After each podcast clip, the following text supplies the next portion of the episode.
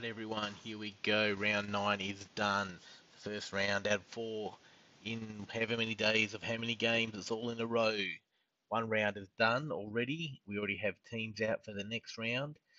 Get on top of the information flow everybody, because it's absolute chaos at the moment. So what we know is there's some this round, so you're going to take your average, how good have your players been? Or will you be swapping out and running the risk of the bigger score from somebody else off the waiver? This is your time, coaches, not a lot of time to make it. The dreaded not being able to pick your team for lockout has struck, and it's cost Aussie Mercury a win because he didn't know that Steve and Ren were going to be out. He had obviously one back, so good on him. But uppers, Merc is coming for you. You fucked his team over and you cost him a win. He's not happy. One other coach was hit by the not knowing player was out, but it looks like everyone's found tonight. Play man short and he can beat him. But we'll get into that a little bit later on in review. So there you have it, folks. RFAs are open Monday coming through at 10 o'clock on Monday. If you don't have your bids in for then, you miss out and you get whatever's left. So make sure you get your RFA selections in ASAP. So without further ado, let's get cracking into the review of round 9. Right, well that's about the worst review ever. He's going to cop a fair bit now on that review. That was a shocker. Alrighty, and it'll be a very quick review this week. We'll just run through some plus threes and minus threes for each team and see where the game was won and lost. First game, Legless versus Pony. Okay, it looks like the coaches have found Legless could not claim one man short and you'll beat him every time. 100% record is happening this season. So running through the top of the list, the plus threes, Huckluck, Legless. That's about it in the defence. McRae, obviously, plus 114 on fire. Mr. Seagull himself with 119 was really fantastic. Minus threes, looks like Pasmere. He had 40, who was pretty closely checked by Patton for most of the night.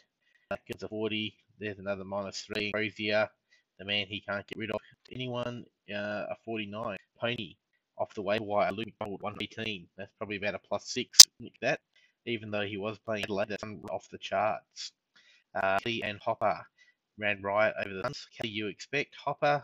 That's probably a little way above expectations. Plus threes there. Stevenson and Snelling, pretty low down the list. But yeah, it's probably where it was won. The 50-point gap was obviously looking on. He was huge. Plus Kelly Hopper, so very well done playing a man down.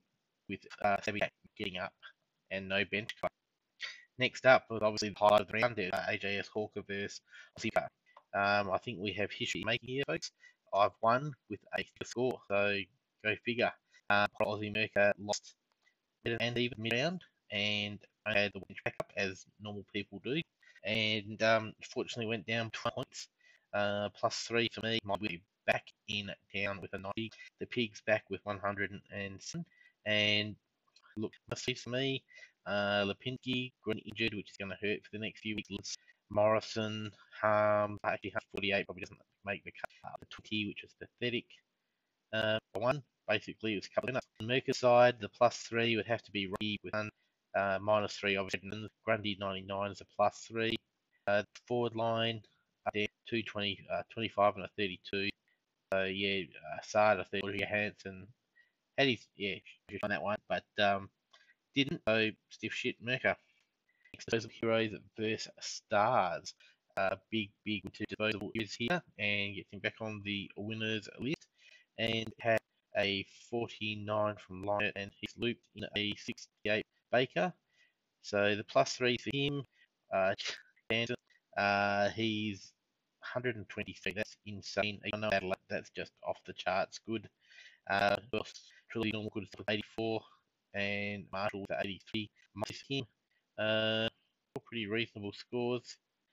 If you've been unhappy with maybe Heathshaw, Flipside, Stars, Hopwood, North Melbourne defender with Tarrant at 39. FES at 29 is a minus 3 for you. Taranto and Coniglio, FB's 90 and 100. Old Timmy, 53, not real flash. Look like it. What we got? Probably 4 lines well down, but 58. Cody Anderson, big there, the midfield made all difference for disposables. Quick through the rest now. DT87, huge recent win over Geelong by third. So here, Zachy Williams back in with a 90th plus 3. Mitch Duncan, 7 plus 3. Maui Parker for Classic, 93 is a plus 3. Gorn's what Gorn does, 97. So minus 3 for DT7, we would have Isaac Wren. He was with 2, whinging at teammates, whinging up others. So we want him DT87, you don't want the position team. That one now is different to plus 3 there. Probably Kvar with for a while, and Old Man Bogus, plus 3 in the 90s. Pretty much it. And this with Mercury S, 39, 37, 35 for there. Jacobs, I suppose that's pretty good for him. Bucket plus 3, another 25 out of Carlisle. So there's some lead scorers, and hopefully that continues for up starting tomorrow. In the game of the round, I should say, I think he knocks off Team Awesome. So not many for that. Luke Ryan, 100 plus for Mick. Tommy Stewart, 399. That's huge. Who else? Field, nothing real there. Did he get 92 again, Cyril? Oh, pick up. Mannix will probably need to change his sheets or his drops after that. But tissue paper is being used at a great rate. And Acres dropped. Meant Simon Lloyd, 23. Acres dropped for performance. But Aaron Hall, again, I know you think he Adelaide, but 100 huge anxiety after his little paper 101. Some minuses there, probably with 46 and Simpson will be knifing that. Not too many minuses when score 13th and top score for the round. It's coming out to you, Manic. So on the other side, North, not a bit of 1240. I'll double check quickly and see what came in the round. But Klein, uninspiringly, side one way. 63, 57, 47, 57, 2 blues, not a good go. Locking up the highest score for the round, 117, and it's Captain Classic, go me. But this midfield is on fire, 1924. Probably just give a seat to the whole midfield, right from Bradley Hill, 51. Awesome's having a lot of awesome trouble with the right. He's whipped in Bell Chambers, massive score, probably the only weak point in the team. And Ford well, so probably a little unlucky he ran into a hot monkeys. The Gypsies past are very dazed and confused. And where that one lucky is a couple of solid scores of 80 in the back line, which we got, and dazed and confused, he got 22 in the back line from Sin. That's horrid. So probably got the edge in the mind, and seeing as he only won by 20 points, that's probably the midfield playing down the scores here, pairs of 80s and 50s one side, pretty much matched each other all the way through. I was confused how 100 out of Dusty, which would have been good, but yeah, I just probably the big diz old Nelson there, Lord Nim. You compare him at the client, not good enough. So great by Slippery. So they're very big one of 6 teams. So that's all for the review. Not good one tonight because we'll be rolling into a preview very soon.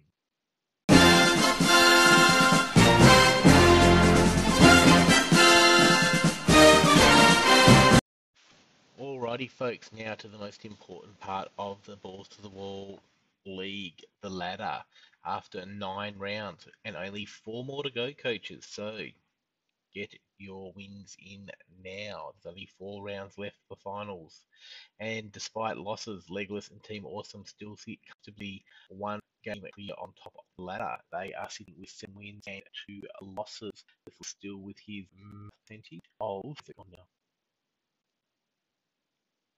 holding on percentage of 10. So yeah, he's ahead of the whole team. Both having a still 1 game clear of Slippery Gypsies and DC winners this week.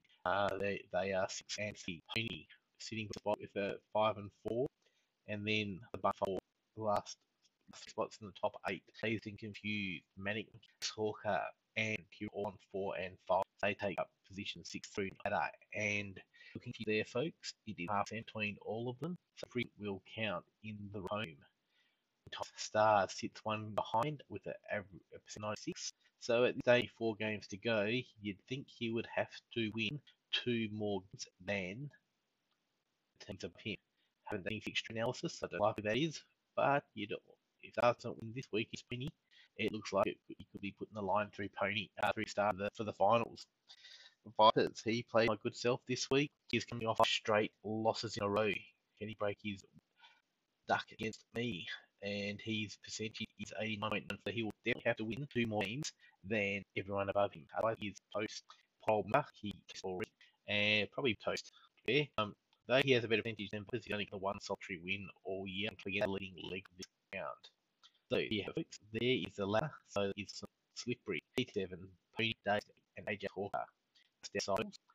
And we go A8 now to get through to the or column.